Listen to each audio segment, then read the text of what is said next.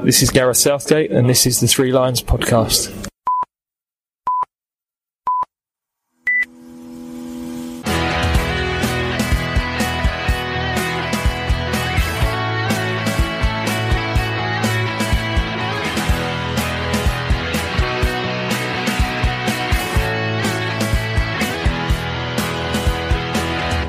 Hello and welcome to the Three Lions podcast. Well, here we are again. I suppose it was inevitable. Lockdown again in England. And I appreciate that this podcast does have listeners all around the world.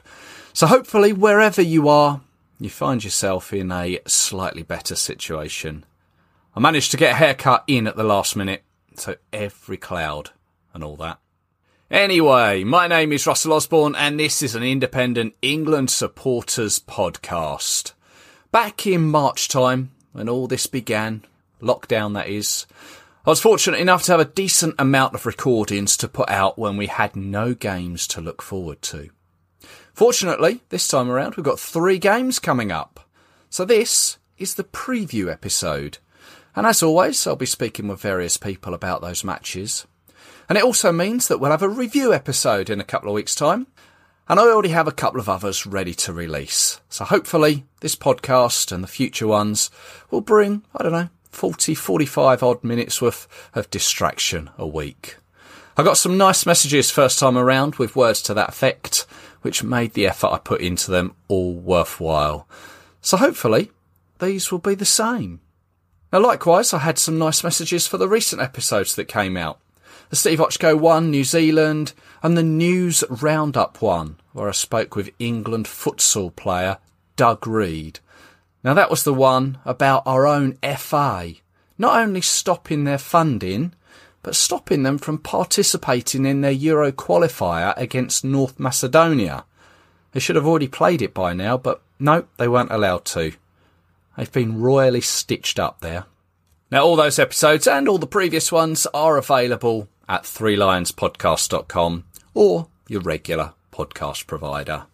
Now, this international break is our last for the year, and last, I believe, until March of next year, when we'll start our World Cup qualifying. Although at the moment we don't know who we'll be facing, or indeed whether we'll even be able to attend.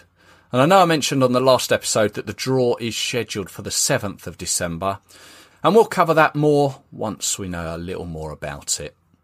But coming up on this episode, Gareth Southgate has announced his latest squad for those three games we have, starting with the friendly against the Republic of Ireland on the 12th, Belgium away on the 15th, and Iceland at home on the 18th. Of course, Belgium and Iceland are our final Nations League matches. And in amongst all those dates is the 14th of November, which a year ago was the last time we played at home in front of a crowd our 1000th game. That 7 0 win over Montenegro. Who would have thought a year on we'd be in this situation? Of course, COVID has messed with a lot of things over this past year, football wise. We were originally scheduled to play Belgium away on the 12th. Then that was changed to New Zealand, then to the Republic of Ireland. Belgium was then shuffled to the 15th, and it was due to be played in Brussels, game that we were all looking forward to, having not been to Belgium for such a long time. However, that has now been changed to a ground called the Den Dreef in the nearby town of Leuven. I think that's how you pronounce it, L-E-U-V-E-N. This is because Brussels is in a state of lockdown with a 10pm curfew. Leuven is a short distance away from Brussels, and apparently their curfew is midnight until 5am. And I know it's only a short journey, as it's one I made last year by train when I went to watch the Lionesses play in a 3-all draw against Belgium. Obviously, it is behind closed doors, which is a good thing, as when I did go, they struggled to get the 200 odd away fans through the turnstiles. For whatever reason, they just wouldn't open, or they had some idiot man in them. It was a little bit chaotic. The ground is home to Oud Heverlee Leuven, a top flight Belgian side. The ground is a, a 10,000 capacity one. It's a bit like a lower league English ground, nice and square. Behind the goals, they're both seated, although the end I was at was I felt a little bit sort of scaffoldy, if you get my drift. Uh, the two side stands are both two tiered, but they're not exceptionally big. Uh, and between the stands, they've got executive boxes running between each tier. But all those stands, well, they're close to the pitch, and a couple of scoreboards in each corner, and the floodlights looming above. Nice little ground. It's a ground that the Belgian FA have regularly used for their under 21 teams, and as I say, their women's teams. Hopefully, our men's senior team won't feel too out of place there. Now, before we look at the latest squad, let's just catch up with the Nations League group as it stands at the moment. It is pretty tight. We were top after beating Belgium at home. Then losing to Denmark put us down to third. Belgium are currently on nine points, top. Denmark are ahead of us, although we are both on seven. And Iceland yet to register a win. Bottom with no points. It is in our own hands, though. Beat Belgium away and Iceland at home, we can go through. Top with 13 points. Although I'm sure Denmark are feeling the same. Worth pointing out that in all the top groups, all nations have played four games. And in those other groups, just to keep you up to speed, Poland are top of Group 1, ahead of Italy and the Netherlands. Any one of them could progress, although Bosnia and Herzegovina look like they're for the drop. Group 3 is a fight between Portugal and France, who are both on 10 points, and they face each other on the 14th. Likely to be winner takes all, that one. Croatia and Sweden currently occupy third and fourth, and Group 4 is tight. Spain currently on seven points ahead of Germany and Ukraine, both on six. And I think wasn't it only last month that Germany picked up their first ever win in the Nations League? Amazing little stat that one. Uh, and Switzerland are fourth there, and they're looking vulnerable.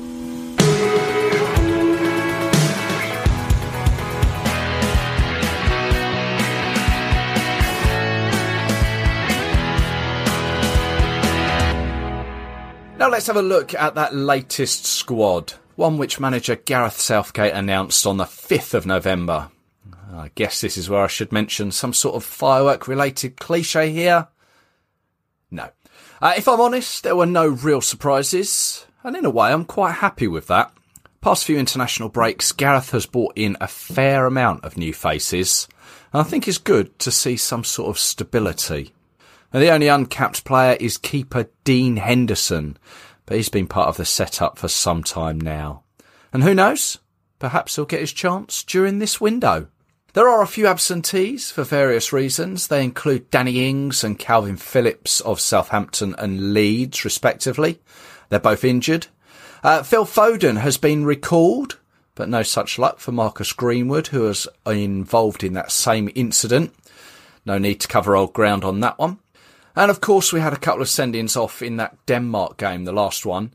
Uh, ramifications are, well, Harry Maguire is a one match ban, and that is a one match Nations League suspension, so misses Belgium, and Reece James misses two of those games. So I guess it's highly likely we'll see him against Ireland. So let's quickly roll through those 29 names in our usual fashion. So goalkeepers, we've got three, Dean Henderson, Jordan Pickford, and Nick Pope. Defenders Trent Alexander Arnold, Ben Chilwell, Conor Coady, Eric Dier, Joe Gomez, Reece James, Michael Keane, Harry Maguire, Ainsley Maitland Niles, Tyrone Mings, Bukayo Saka, Kieran Trippier, Kyle Walker. Midfielders Phil Foden, Jordan Henderson, Mason Mount, Declan Rice, James Ward Prowse, and Harry Winks. And Gareth strikers Tammy Abraham, Dominic Calvert Lewin, Jack Grealish, Harry Kane, Marcus Rashford, Jadon Sancho, and Raheem Sterling. It is a squad with 496 caps, 71 goals, and an average age of 24.4. And the represented teams, uh, well, they include Chelsea, who have got four players in it, Manchester United three, Everton three, Liverpool and Tottenham both have three, as do Manchester City. Arsenal Villa, well, they've got two each. Borussia Dortmund, uh, one, of course, Jadon Sancho. Atletico Madrid, Kieran Trippier is the one. Burnley one, Wolves one, West Ham one, and Southampton one.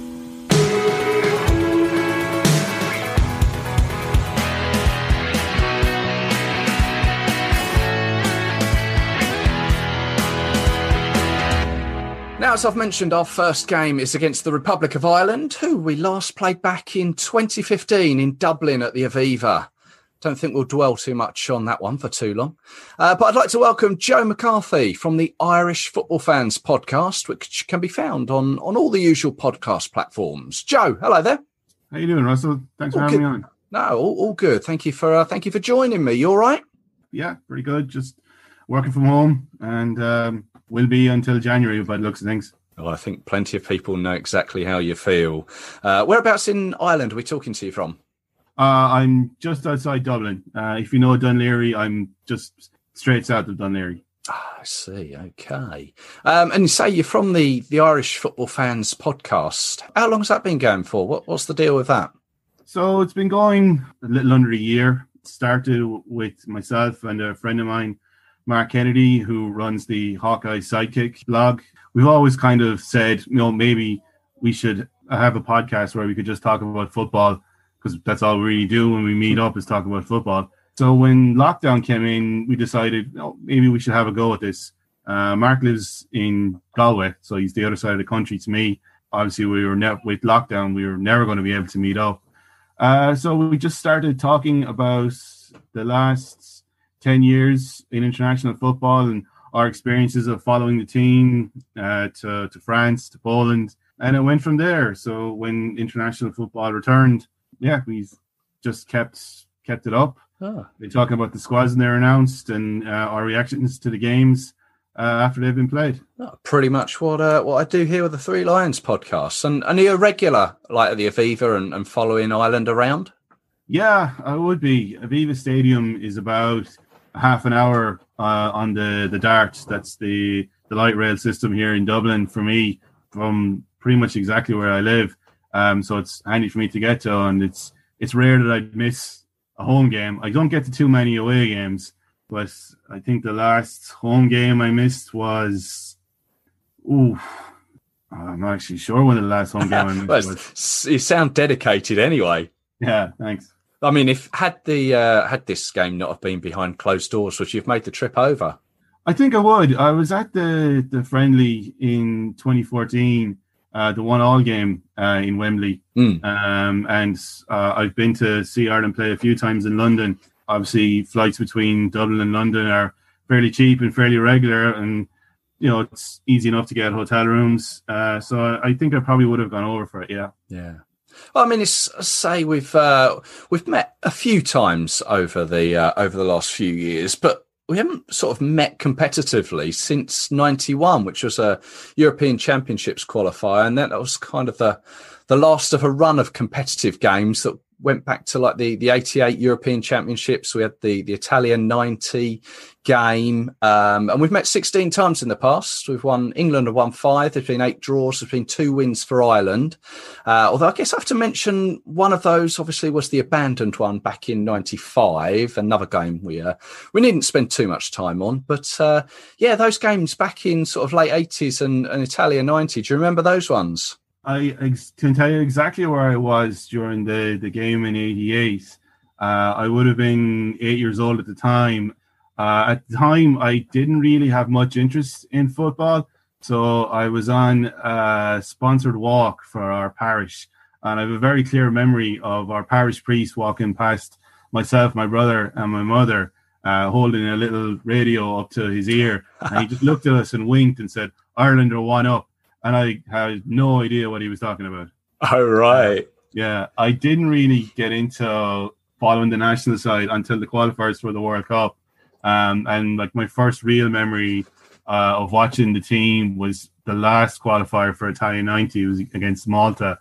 I probably did watch games before that, but that's probably my first real memory of of watching the team. It was a great time, I think, to get into Irish international football because qualified for the World Cup. It was our first time at the World Cup. The country pretty much shut down for about a week and a half uh, while the group games were going on. Yeah. Like everyone, you know, my generation, they can tell you exactly where they were uh, for each game. Everyone I know went out on the streets and started taking penalties after we beat Romania on penalties in the second round. And there was nearly a national day of mourning after Italy knocked us out. And then the, the homecoming, you know, the numbers vary, but some people would say it was 500,000 were there to greet the team. Some people would say like in total it was up to a million. Wow. Um, but it, the, the scenes at that for, for the homecoming of the team from Italia 90 were, uh, were, were like nothing I'd seen at the time and nothing really since, to be honest. No, I mean, it, I think it's fair to say these last few years haven't been so successful uh, for you guys. You didn't qualify for uh, Euro 2020 uh, or 2021, whatever you want to refer to it, and the I guess the Nations League hasn't really gone to plan either recently. No, we're it? one of a select group of countries that haven't won a game in the Nations League. Yes, we didn't beat uh, any of either of Wales or Denmark in the, the previous iteration of the, the tournament, and we're still struggling to get results against Finland and Wales uh, and Bulgaria in the in the current league. A lot of it, I think, can be put down to a new manager and a new. St- he's trying to introduce a new style of play, but we're struggling. We're, we're if you watch the team, we are. I think we're genuinely playing good football, but we just can't score at right. all.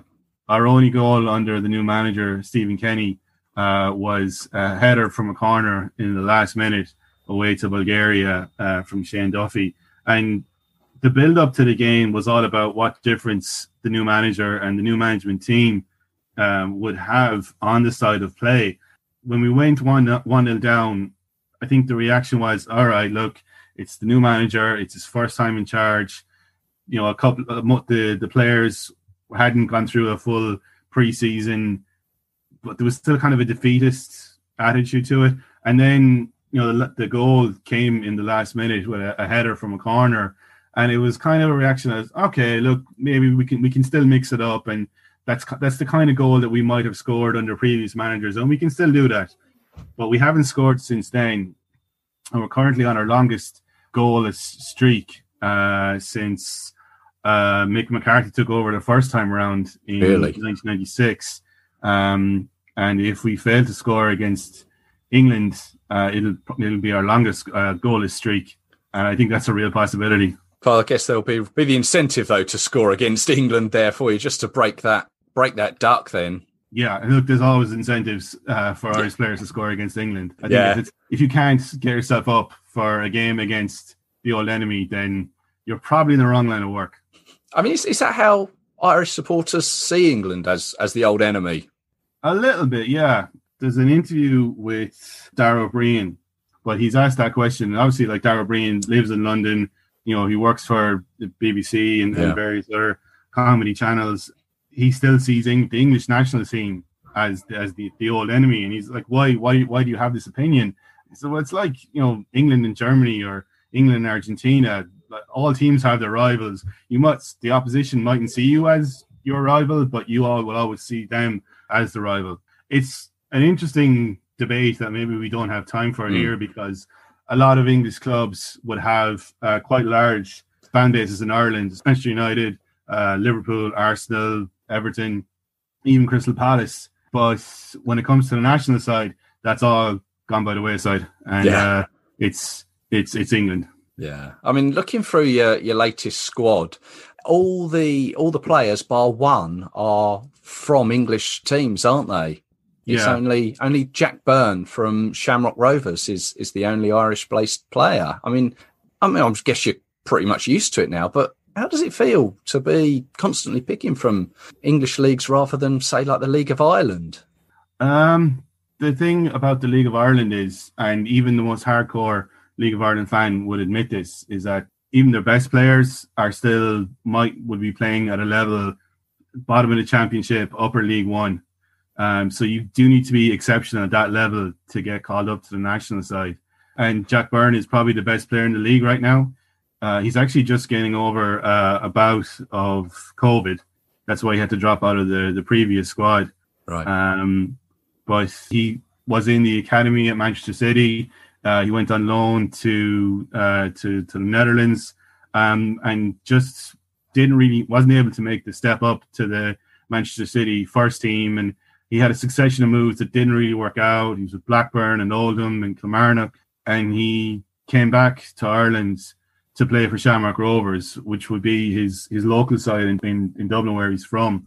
And it's he's started to show the talent that he had at Manchester City, and you could see why a club like Manchester City would want to take him on. The talk here is that he he will probably go back to England in the new year. There's been rumours of, of uh, scouts over from Birmingham and I think Portsmouth as well to take a look at him. And it remains to be seen if he stays in the League of Ireland. I'm a little surprised that Stephen Kenny hasn't called up more players from the League of Ireland for the national side. He was really successful with Dundalk, who played Rapid Vienna last night, and would be really familiar with their squad and, and the abilities of the players. Uh, but so far, it's just been Jack Byrne. Let's just to sort of bring it up to more up to date. Um, I mean, the common ground that we we have between the two nations is that of of Jack Charlton, who sadly passed away. It was July of this year. English supporters will obviously know what what Jack done for the England team, but what did Jack mean to the people of Ireland and, and Irish football? Uh, well, like if I go back to what I was saying about when I first started to watch the national side, it was Jack Charlton who brought the team from being just kind of feeling like nearly men, like they were desperate and lucky not to qualify for the, the 82 World Cup. They weren't really at the races when it came to 86 World Cup. And that's when he was brought in to take over uh, in charge of, of the, the senior international team. And things just clicked for whatever reason. Some people would say like he got lucky with the players that he brought in and he went on a recruitment drive to find players that qualified for Ireland that might have been overlooked before but and he, he didn't play a very attractive game of football, but it worked for the the players that he had, and we started to get results, and we suddenly started to believe in ourselves a little bit more. You know, beating England in our first game in an international tournament in Stuttgart. There's literally been songs uh-huh. written about it. I think we actually played better in the, the, next game against Russia, and we only when we drew, and then unfortunately we were beaten by the Dutch in our final group game, and then going to the World Cup in Italy two years later, and you know, in our first appearance at the tournament is still our best performance at the World Cup. You know, we got to the quarterfinals. So he just made the team believe in itself, and suddenly we felt like we we could beat anyone. Before that, if you talk to people who were fans of the team, it just felt like we were, you know, we, were, we just weren't good enough. Yeah. And that all went out when he when he came in. He embraced not just the team, but by the fans as well. And I think they they saw a lot of like the Irish character in him, which is strange to say from a you know a man from Middlesbrough with, as far as I know, no, no Irish connections. But in his his attitude and his you know no nonsense. This is the way we're doing it, and this is my way. He was awarded an honorary Irish passport, which is a, a rarity, and he had he has a house or he had a house here and when yeah, when he died, it was uh, one of those moments you know you kind of feel like something part of your childhood has been taken away. Like uh, like I said, I was ten when we were at uh, Italia ninety, and uh, and I was there when he was introduced to the to the fans in front of the Aviva Stadium a few years ago, and I don't think he could believe the reaction he got, and it's just it was very sad, yeah. and um, he'll be missed. Yeah, he is, he is missed. Yeah, there's an upcoming documentary about his time in charge of the national side, and it's it's it's a shame that he he won't get to see that. Yeah. Uh, okay, so we've got a few few days before the game. Do you want to hazard a prediction for us? England are going to win. Right. Um, England's results at home, you know, they're they've been free scoring. They're I know they're coming off uh, a loss, which to me means they'll just be going all out to avenge that, and we just happen to be the team that's going to be standing in the way if Ireland can score, I think we'll treat it, we'll count it as a win. But I think it could be something like three one to England by the end of it. Okay. Well, well, thank you very much for your time, Joe. And uh, yeah, of course, the the podcast is is Irish football fans. And yeah. are you are you on Twitter? Yeah, you can follow me for like live updates for Irish players around the world on uh, Irish underscore abroad on Twitter or Irish football statistics on Facebook. That's lovely. Thank you very much, Joe. And uh, yeah, take care of yourself. You too, man.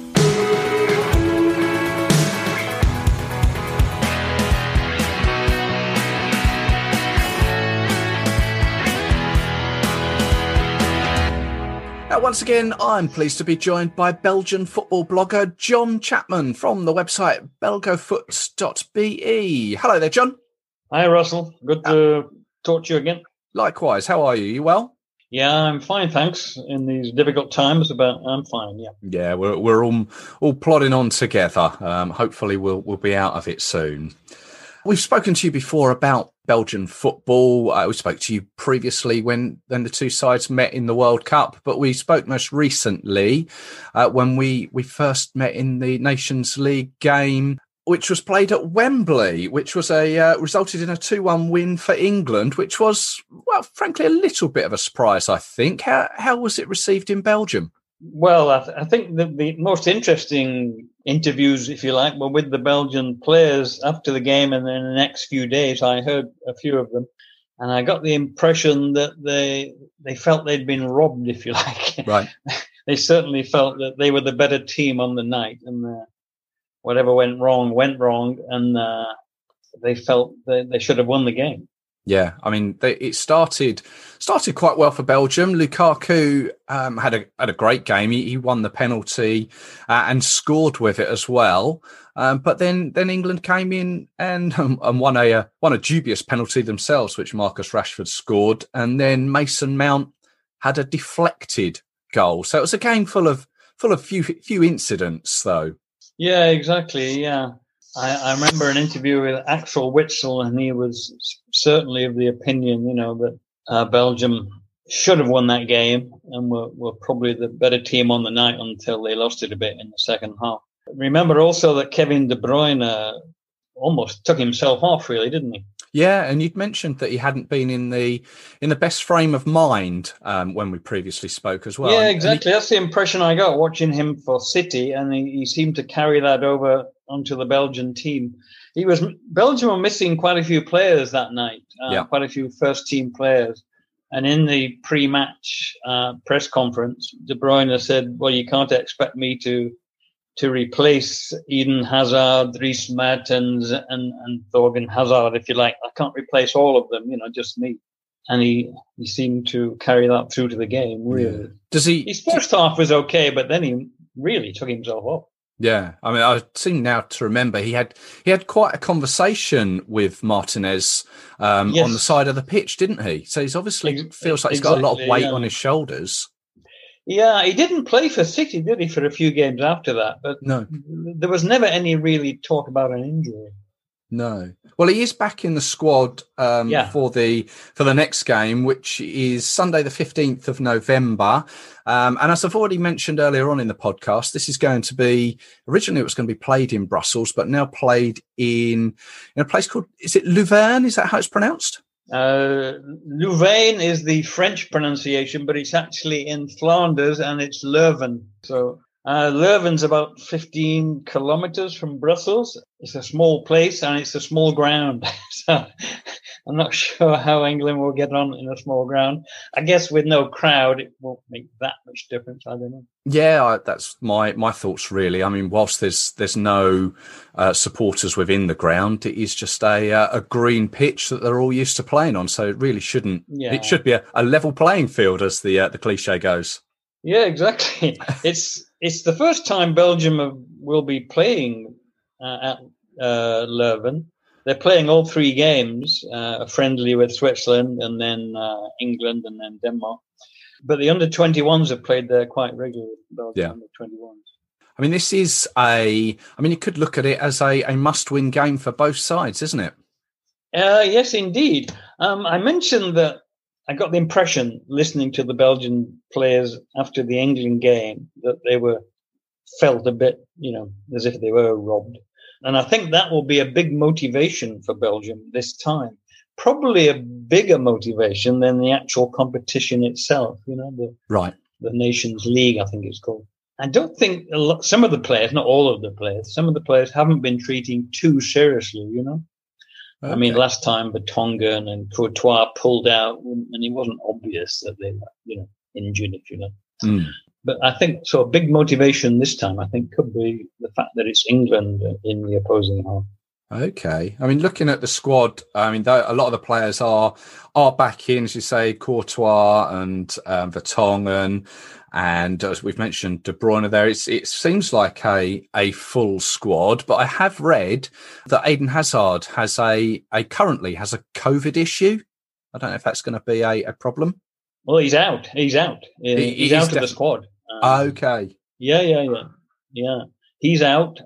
Uh, also, Carrasco, uh, Atletico Madrid is injured, and Timothy Castagne of Leicester City, he's out.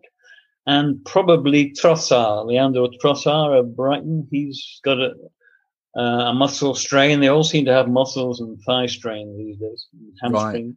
Right. are these all oh since the squad has been announced? Because I noticed those some of those names are there. Um, yeah, Carrasco and Castagne were left out because of um, injury. Eden Hazard was named, but then was announced to have a positive COVID test.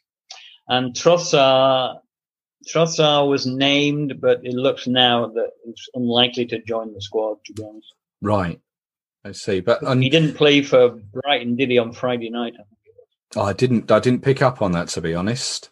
Uh, but one yeah, player who, yeah, who didn't. Out, so. uh, one player who didn't make the the previous game between the two and, and was one that you mentioned was was Thorgan Hazard. Thorgan Hazard's back. Yep. Yeah. Um, and there was another player who I noticed on it was on one of the Belgian Twitter accounts, and you, you may have to help me with the pronunciation, but he plays for Club Bruges. Is it Charles De Ketelaere? Showed the kettle Ketelaere, yeah. Oh, nearly. I yeah, nearly it's got a it. good good spot there. Good spot. But what, what's could he be a player that um, that makes his his debut for the the senior side? Well, I think there's a probably an extremely good chance he's going to play in the friendly against Switzerland. Yeah, um, but I think there's little chance he'll feature against England. Right. I mean, it's the first time he's been called up. He's 19. He plays for Club Bruges. I've heard some very good things about him. I think he's one for the future. Uh, he's a creative midfielder, and I think, yeah, he's he's only played about fifteen times for Club Bruges. Wow, I, I think it's worth watching. Okay. Maybe maybe he's you know outside chance for the Euros if Martinez decides to throw in a youngster. Mm. Who knows? Uh, and one of the things you did mention when we previously spoke was the fact that the Belgian side is is aging a little bit. So to have some of these player, younger Yeah, players exactly. coming through is is a positive. That's exactly right. Yeah, um, Martinez, give him his due. He's brought in quite a few young people. It's a big squad again. It's now well, it's down to thirty, I suppose. It's still quite big, so he'll give quite a few of those youngsters a run against Switzerland. Yeah, it's good, good. Um, there's been a few eyebrows raised about Thomas Vermaelen being included. Um, Okay. He's he's he's now playing in Japan. He's but he's hardly played this year. He's 34, 35. And Chadli has been involved, uh, called up again. Uh, Nacer Chadli. Um, he's 31 and he hasn't played at all. He's now actually playing with uh, in- Istanbul um, Basaksehir, if I can say that correctly. You know Ah, the team yes. that beat Manchester United? Ah, yes, yes. He's actually on there, but he joined them in September, but he hasn't actually kicked a ball yet. So okay. it's a bit strange that they've been called up. So Martinez is Give still his due. Vermaelen has never let Belgium down. Vermaelen. right, but, but Martinez still has something with these these players. He feels he can rely on. I guess. Yeah, that's right. Exactly right. As, as I said before, you know, there's quite a number now over 30 or will be over 30 by the time the Euros come around. But uh, Martinez, yeah, he, he backs them. He likes players he knows, you know. Although, to be honest, on that point, he's left out uh, Origi uh, from the squad, and there's some talk that, um, you know, he could now miss out on the Euros. Apparently, he's he's behind uh, Benteke in the pecking order, which is not good. Not good for anybody, really, is it? I mean, um, you. You're- sorry about that. No, no. uh, opinions. there, That's what it's all about, isn't it? I mean, I would you expect Belgium to win this game? Yes, I would. I think last time I came on, I said the first game would be a draw. I think, and Belgium would win the second game. So I got the first one wrong, Yeah. but I still think Belgium will win. Yeah, they, they're going to have the team picks itself really. Apart from Eden Hazard, it's a very strong team. As I, as we said, Thorgan Hazard, Courtois, Vertonghen, Mertens are all back, and you could say De Bruyne is back if he's got his head on. You know. Yeah. The the only question mark, I suppose, is is Romelu Lukaku, who's who's missed the last couple of games with Inter and the, the, the talk is he's going to be on the bench today when they play Atalanta in Serie A. I think Inter have been in touch with Martinez and said we'd like you to go easy with Lukaku. And the feeling I think at the moment is that he will only play against England, but I don't know. You know, he hasn't got much football in him recently, so no. Well, I mean, if he plays worth watching, you know. Yeah, if he plays like he played against England in that first game, then then I think there's a high chance that he will play again. It'll just be that match fitness, I guess. Yeah, exactly. Yeah, I guess the backup is Batshuayi. Batshuayi is the number two at the moment. Right. Okay, well, it'll be be an interesting game to watch. Um, obviously, I'm, I'm hoping that England will win, and then it'll come down to the, I guess, let's see what Denmark do against Iceland, um, and then I think, yeah. uh, and then Belgium will play Denmark at home after that. Well, yeah, and Leuven again, yeah, yeah, yeah. So yeah, interesting international uh, window coming up. That this particular group can go down right to the wire. Yeah, I'm, I'm looking forward to the game. It should be a good one, I think. Yeah, no, it should be a good one. It's Sunday the fifteenth of November. It's in, as I say, in in Leuven. Did I say that right again? Leuven. Leuven.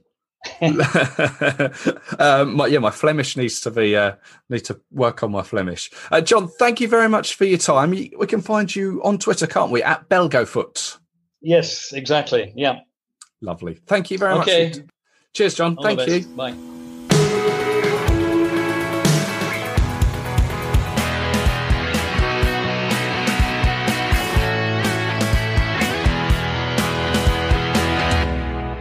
I'd like to say I'm joined again by Marc Boal from the Twitter account Icelandic Football in the UK. Now, I think this is a first for the Three Lions podcast. Mark, hello there.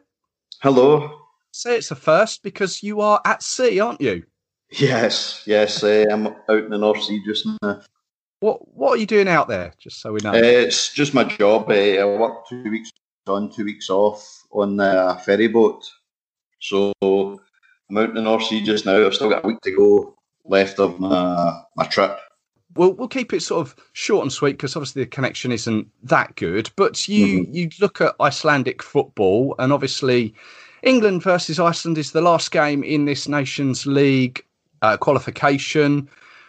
Iceland against England was the first one. What what was the reaction um, from the Icelandic p- perspective from that first game?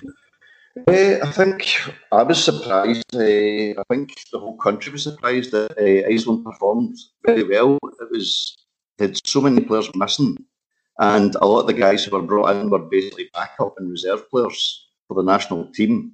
They kind of held England pretty well. They stopped, nullified the main attacking threats. Obviously, when you get the players sent off, it kind of eased the game a bit for Iceland. They were struggling a wee bit uh, up until that point. But I think they held their own quite well. That everybody knew they were just going to hit in the counter attack, and that's basically the way they play. So they, set up quite well. Yeah, I mean England obviously won it in with almost the last kick of the game, the uh, the penalty by Raheem Sterling. But Iceland had their chance thirty seconds later, didn't they? Yeah, I don't know what it is with Iceland and penalties just now. Uh, I mean, I don't know if you've seen the Euros and the, the World Cup there, they missed a few penalties as well. I mean, obviously, Iceland are going to be relegated from this top tier of the Nations League.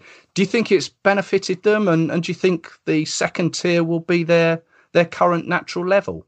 Yes, definitely, without a shadow of a doubt. Uh, it was a bridge too far for them uh, playing in the, the top level of the Nations League. They're just they're not good enough for it. They know it themselves and that, that's obviously just with you get these things with uh, going to World Cups, going to major tournaments, your coefficient goes up, and then you get put into these groups, which is not realistically where you should be. Mean, by the looks of it, you've whilst you're out of the North Sea, have you visited Iceland since we last spoke? Uh, I was meant to go over on a few weeks ago, in fact. I was meant to go but they obviously get cancelled because of the, the COVID restrictions and quarantine rules. Email from my flight company and saying everything was cancelled, which I thought it would have been anyway. So, mm. so hopefully I'll get over at some point next year once the, the pandemic eases. Yeah. Hopefully, if we get a vaccine in time. Let's hope so. I mean, were you aware that there was an England supporter that actually went to the game, like, isolated for for ten days? Yeah, I seen seen that. Uh, I think it was on Sky News, uh, and he'd made the headlines in uh, Iceland as well. There was a few the newspapers and media outlets had obviously contacted him to find out what was going on. And yeah, I, see, I seen him. I think get interviewed by Sky before the match. I think. Yeah, no, great, great story. Yeah, hardcore right enough to go all the way over there to watch a game from outside yeah. the, the ground. Yeah, I think it would have been more if the quarantine rules weren't as harsh at the time. Quite honest. Yeah, I think you're right. But uh, yeah, as I say, we're hats off to Chad Thomas. Yeah, we, we spoke to him a while back. Um, obviously, with the the pandemic, I'm guessing you've you've had a bit more time on your hands, and, and you are working on on an Icelandic football book, 64 degrees north. How's how's that coming along? Uh, I'm in the final stages of putting it together now. Uh, the Icelandic season get called early on the 30th of October. They were struggling to kind of fit games in the the FA had give a gave a deadline of finishing it by the first of December, and it was basically impossible to fit games in. With international games being on as well, and obviously the weather, and there was just so many problems over there. A lot of foreign players had went home, and they, they had to call it because it was just they couldn't play it anymore. But uh, the book's coming on fine. I had to, the book had went on a wee bit longer because the season usually finishes earlier but obviously it's been a strange season for everyone. Yeah. But uh, I'm nearly there. Uh, I'm hoping to get it out for publishing in mid January. I'm just filling up the blank spaces just now. Uh, I got some stuff sent to me last night, some rare photos from a small club in the east of Iceland in Herji, I think that's how it's pronounced. just finishing finishing up just now, and I'll do the full edit, and then we'll get it on pre-sale in uh, December. Oh, good. Well, we'll keep us in the loop on that one. And lastly, I've seen the squad for the Iceland team. Mm-hmm. I'll be honest, I've I've lost my original squad from the from the previous game. I mean, is there any particular player again that we should look out for, and and what what do you expect from the game at Wembley? I wouldn't expect much for the game at Wembley. The match against Hungary uh, on the twelfth is that's all they're caring about in Iceland just now and it could have huge, huge implications for Icelandic football for years to come if they don't qualify. Top two divisions in Iceland have lost something in the region of two million pounds just in the last over the summer there. Sorry, with no fans being allowed into the grounds, so it's a lot of revenue. And if Iceland don't get the Euros, uh, it's even more revenue they're going to lose because the FA pump a lot of money back into the clubs. So a lot of that money gets invested back into the, the domestic football in Iceland. So there could be big problems. But the one one player that's making serious headlines just now is a boy out in the North Shopping, Isak Bergmann Johannesson. Uh, Liverpool, Man United, Atletico Madrid, and Juventus are watching this player just now. He's only 17. And here's one of the, the big things for England fans is he could possibly play for England. He was born in Sutton Coldfield. Oh, right. So he could have dual nationality, but he's the, the next biggest thing. The media are quite surprised that he never actually get brought in a call up to the squad for the upcoming games. This boy is that good. And Brentford have just signed a, another rising star, Valgeir Valgeirsson. He's only 18 years old. He's playing for their uh, B team just now, but I think Brentford will get the first tab on him. He's on loan for a year. They'll get first tabs on him if they decide to sign him. But he scored four goals and one assist in his first two games. So there's a lot of youth coming through now. You've obviously got Runar Alex who signed for Arsenal as well. And uh, Arnor Sigurdsson, I mentioned before at CSKA Moscow, I think he'll he'll be in uh, one of the top five leagues in Europe in the next year or two, I'd imagine as well. He's doing very well out there. They've got an aging squad just now, Iceland, as I said before, and uh, Erik Hamrén's just sticking with the aging group who have got the experience. But the Hungary game is the, the vital game. I'm not sure how they'll set up for the England game or the Denmark game. I think they'll probably just use the squad, and players might actually get taken out the squad after the, the Hungary game to go back to their clubs. So I don't know how it's going to work. Everything's changing just now with the COVID situation. Oh, it'll be an interesting, interesting aspect. They may, they may come off the the Hungary game on a high, um, and go into that Denmark game and, and do England a favour. Yeah, possibly. I mean, uh, as you know, Denmark's Iceland's rivals with uh, obviously used to own the country. Yeah, yeah. so there, there is. They don't like each other, to be quite honest. They want to do their stuff on the football part and beat beat each other. Obviously, Denmark are the rulers, and Iceland want to beat them. After the three 0 game, after the England game when Iceland played Denmark, it was a pretty low key game, and just Iceland just didn't seem to be playing well. Denmark looked very good for money right enough, I must admit. It could be a hit or miss. I just I, I don't know what's going through the manager's mind just now. I don't think he even knows either because he could lose a lot of players after, as I say, they've got an aging squad, and to play two games, two consecutive games in a short space of time is too much for many of them now. Yeah. It's, they can't do it. And Ragnar Sigurdsson, uh, he's coming up towards his hundredth cap now. He's not far from that, so he he might want to play. Yeah, to try and to try and get to the hundred caps. I think just now 97, 98 caps just now. I don't know how it's going to work pan out, but hopefully they'll give Denmark a game anyway because there is still your coefficient. You're still want to keep your coefficient at some kind of decent level. So we'll wait and see how it goes. But I think England, I think England will have far too much yeah, I mean, it, it may even come down to the game being a dead. Well, it may be a dead rubber, or it may be a case of England need to win against Iceland. So there may still be quite a bit riding on it. Yeah, there could be. Yes, that's true. Yeah, as I say, it depends how the other results go in the group. I mean, Iceland know themselves now; they're they're not capable of performing at that level. I mean, obviously, you've got your international games and you've got your full squads, but it's just everything just now across the world is picking up in the air, and there's quite a lot of players catching COVID now and they're going in international games. Yeah. So I'd probably expect to see clubs not releasing players as much. I really can't see them wanting them out playing meaningless Nation League games if it's dead mm. rubbers or whatever. Yeah. On the off chance that they may catch COVID or get injured, whatever. Yeah, very mm. true. It's an interesting time ahead. That I mean, international football seems to be losing its appeal just now by the pandemic. As you know, it's going on people are interested in just a club game, which is a shame. I think international level football is kind of changing a bit more. We need to see how things are going to work. Marc, I think we'll uh, we'll leave it there because the line it keeps going hit and miss. But um, thank you very much. Thank you very much for your time. You're on Twitter, aren't you? Yeah, yeah. Um, which is uh, at Marc Boal. We'll link to that, but you can search Icelandic Football UK. Um, yeah, once again, thank you very much for your time and, and stay in touch. Yeah, no problem. All the best.